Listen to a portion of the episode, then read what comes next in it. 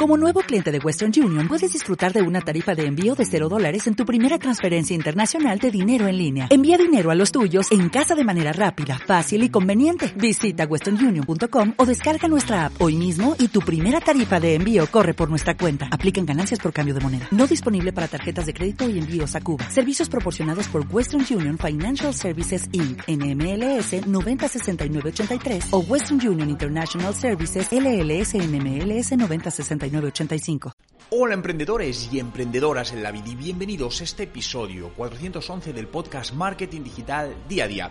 Hoy vamos a hablar de tres tendencias en redes sociales para este 2021. Conocer por anticipado las tendencias a las que nos estamos dirigiendo nos va a ayudar a planificar mejor nuestras campañas de marketing. Al final, es cierto, todos son tendencias y hay muchas tendencias, pero es importante estar a, bueno, estar atento a ellas porque nos pueden dar ideas. Y hoy os quiero compartir tres de ellas que creo que son muy importantes para un año donde las redes sociales para las marcas cobran especial importancia. Pero antes, como siempre, en TechDi, el Instituto de Talento y Profesiones Digitales, te enseñamos todo lo que necesitas saber sobre marketing digital, concursos y másters online. Todas las semanas un nuevo curso, una nueva clase en directo y nuevas herramientas. ¿Quieres más información? Visita nuestra web en techdi.education. Hoy es lunes 18 de enero de 2021 y mi nombre es Juan Merodio.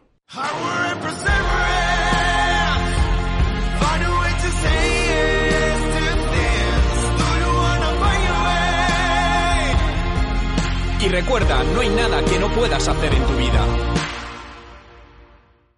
Tres tendencias en redes sociales para 2021.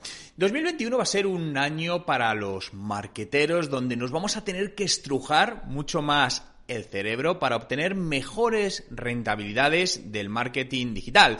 Todos sabéis que lo primero que hacen las marcas cuando hay algún tipo de crisis o las cosas no van del todo bien es recortar su presupuesto de marketing. Esto es algo que desde mi punto de vista no tiene ninguna coherencia, pero la mayor parte de las empresas y marcas lo hacen, ¿no? De hecho, fijaos, hay un estudio que hizo en el año 2013 Kotler, el gurú del marketing a nivel mundial, donde analizó numerosas empresas en distintos sectores y concluyó que en tiempos de crisis las empresas que invirtieron más en marketing fueron más exitosas. Por lo tanto, no es algo que diga Kotler, diga yo, sino que es algo que los datos lo avalan. Pero luego, en la práctica, en el mundo real, nos encontramos con que las empresas, pues al final, meten más esa parte emocional, ¿no? En los tiempos difíciles, al dirigir una empresa, tenemos que ser más fríos, porque la parte emocional nos puede hacernos llevar de, bueno, esto va mal, hay que cortar, hay que recortar, recortemos en marketing, recortemos en redes sociales. Y eso, lo que puede hacer en muchos casos es acelerar tu proceso de empeoramiento de la situación de la empresa. Concretamente, eh, pensemos en el marketing como un ente global. Al final, el marketing es lo que es el vehículo que te va a ayudar a ponerte delante de tus clientes para que te compren. Si tú recortas en ese vehículo, lo que estás haciendo es recortar tu visibilidad hacia los clientes y por lo tanto las opciones que estás teniendo de generar nuevas ventas y nuevos ingresos. Obviamente, ante situaciones complicadas, hay que replantear presupuestos, pero hay que replantear las maneras en las que hacemos las cosas y esto es importante, ¿no? Y al final estamos viendo cómo pues en el último, bueno, pues todo lo que ha pasado en este 2020, ¿no? Y hacia donde, bueno, pues se ve que cercanamente estamos en 2021, muchas empresas eh, no han conseguido los datos eh, anuales, las cifras de ventas que querían y están recortando sus presupuestos de marketing, ¿no? Bueno, como os digo, esto creo que es un error muy, muy grave porque hay que recortar, pero a veces se, se recorta del punto, digamos, inadecuado, ¿no?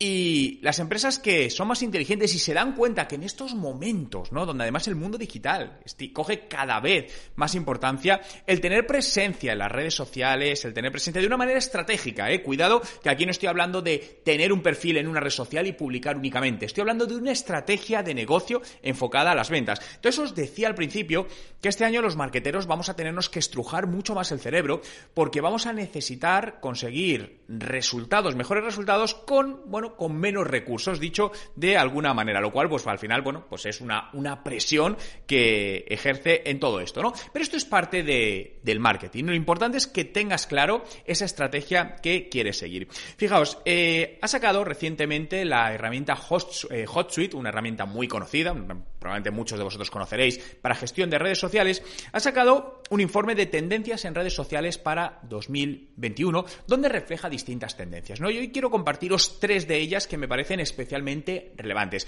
Aún así, os he dejado el enlace a este informe en la descripción para que podáis descargarlo y verlo con más detalle y profundizar en él si queréis, ¿no? Pero antes de entrar con estas tres tendencias, quiero compartiros una frase que ha dicho Hen Camper, que es el vicepresidente de marketing corporativo de Hot Suite. Y dice, aunque a todos nos gustaría olvidar el 2020, este año ha remodelado el mundo de las redes sociales y de los negocios. En un año marcado por la crisis global, el malestar social y la desconfianza generalizada, el informe es una mirada optimista hacia el futuro de las redes sociales. Sin lugar a dudas, el 2020 ha cambiado las redes sociales, ya ha cambiado los negocios y los va a seguir cambiando en próximos meses y próximos años. Bien, ¿cuál sería esta primera tendencia? Fijaos, las redes sociales se están convirtiendo en un puente hacia la nueva experiencia de usuario.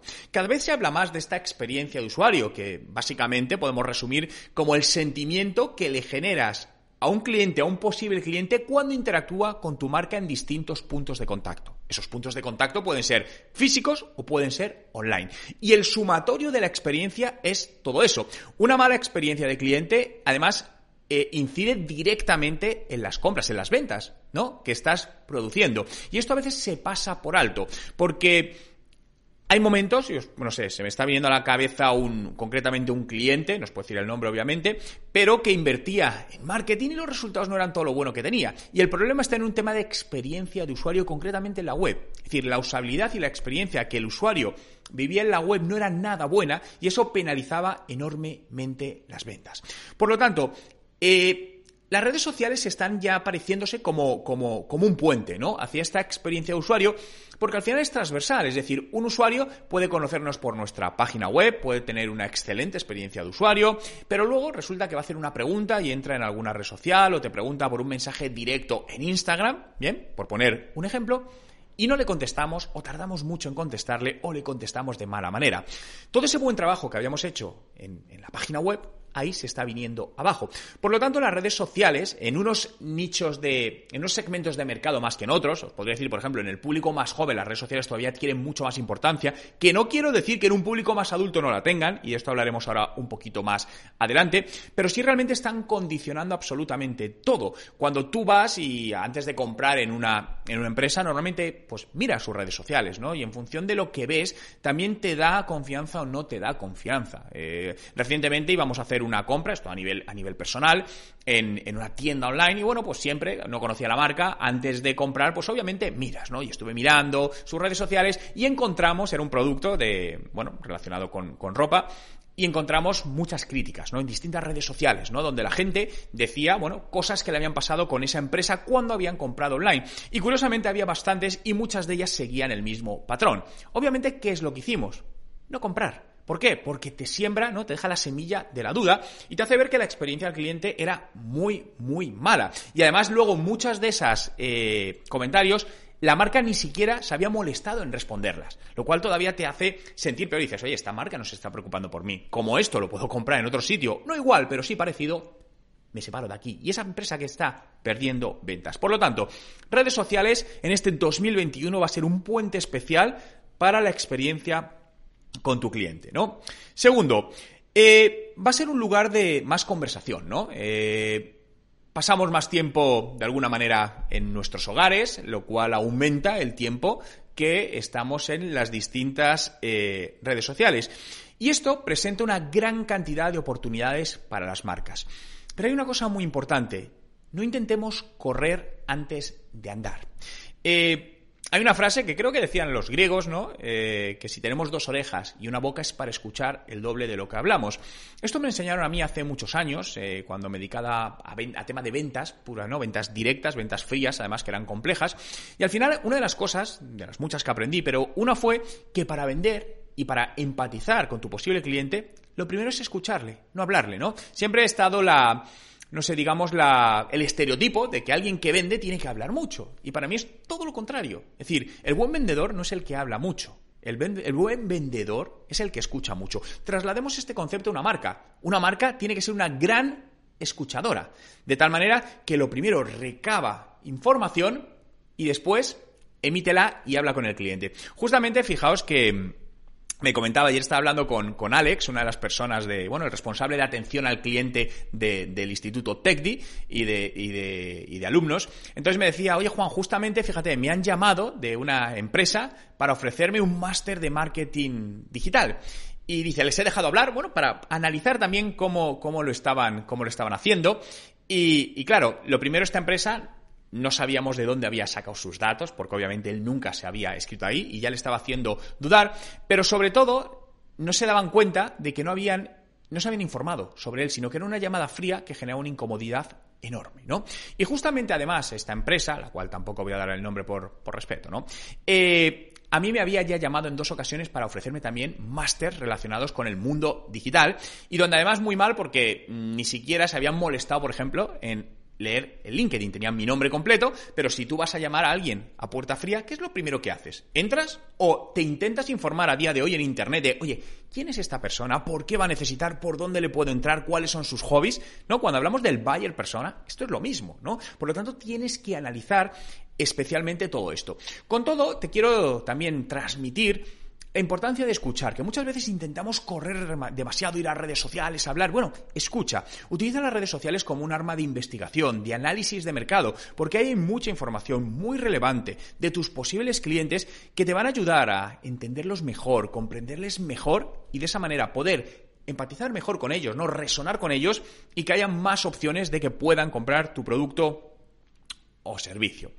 Y la tercera tendencia, los baby boomers cogen importancia en las redes sociales, al menos desde un punto de vista más marketingiano. ¿Qué quiero decir con, todo esto, no? Todavía sigue estando la tendencia, el estereotipo, llamémoslo como queramos, de que las redes sociales, sobre todo ciertas de ellas, son solo para público joven, o para público muy joven, o para adolescentes. Claro ejemplo, TikTok, ¿no? TikTok, cuando se lo propones a muchas empresas, lo primero que te dicen, no, pero ahí es donde está mi hija y hacen bailes, eso no es para mi empresa. Lo primero que, ¿qué denota eso? Ignorancia digital. Quien dice eso es porque ni siquiera se ha informado. A continuación le pregunta, oye, ¿has utilizado alguna vez TikTok? No. Bien, por eso, te aseguro que si hubieses analizado TikTok, te sorprenderías y no pensarías exactamente igual. ¿Por qué? Porque tenemos esa, ese estereotipo, ¿no? De que TikTok es solo para hacer bailes, challenges de gente joven. Pero no es cierto. TikTok ha ido evolucionando y va a seguir evolucionando, igual que han hecho otras redes sociales. Acordaros de Instagram, que nació básicamente como una red pensada en fotografías, ¿no? Y a día de hoy, sí, está basada en fotografías, pero es una red social enfocada gran parte en e-commerce y en venta, ¿no? Donde hace ocho años nos preguntan y nadie imaginaría que Instagram, poca gente imaginaría que Instagram estaría donde está ahora.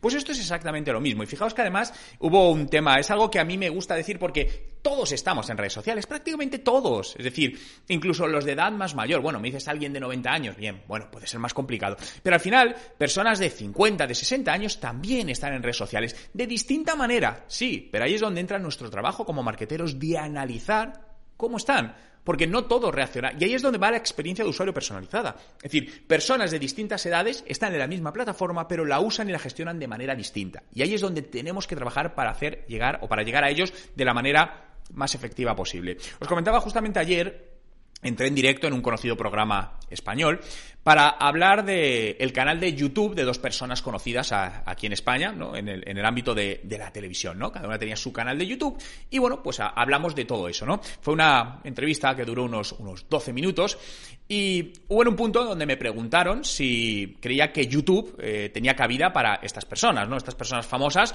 eh, pues los que sois de España las conoceréis, una es María Teresa Campo y otra es Isabel Gemio, ¿no? Son personas pues que, están por encima de los 50 años y la otra, y, y la más mayor creo que tiene más de 70 años, ¿no?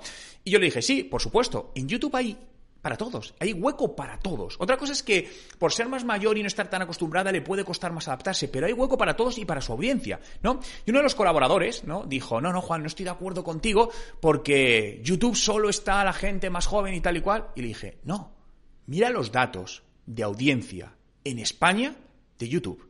Y te vas a sorprender. Entonces, muchas veces caemos en el error. No, esto lo, quiero, hago la reflexión como crítica constructiva. Caemos en el error subjetivo de lo que nosotros vemos, sentimos o tenemos a nuestro alrededor, lo expandemos al resto. Es decir, como yo veo que a lo mejor mi madre o gente que conozco de 50 años no ve YouTube, interpreto que el resto de gente tampoco lo ve. Eso es un error enorme a nivel de marketing. Básate en datos.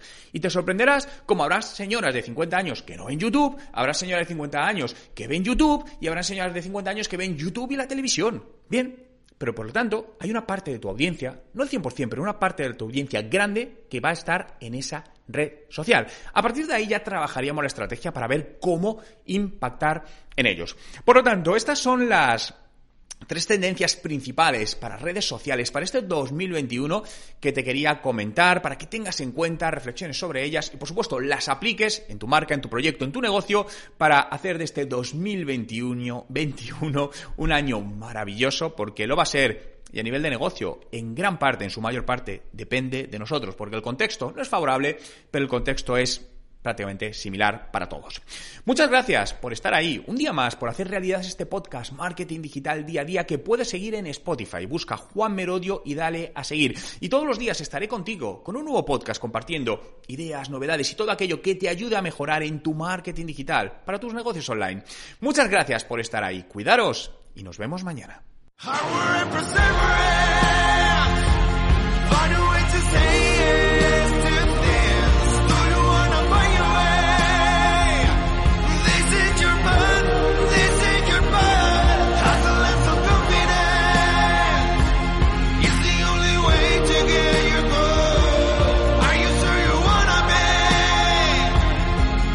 Recuerda, no hay nada que no puedas hacer en tu vida.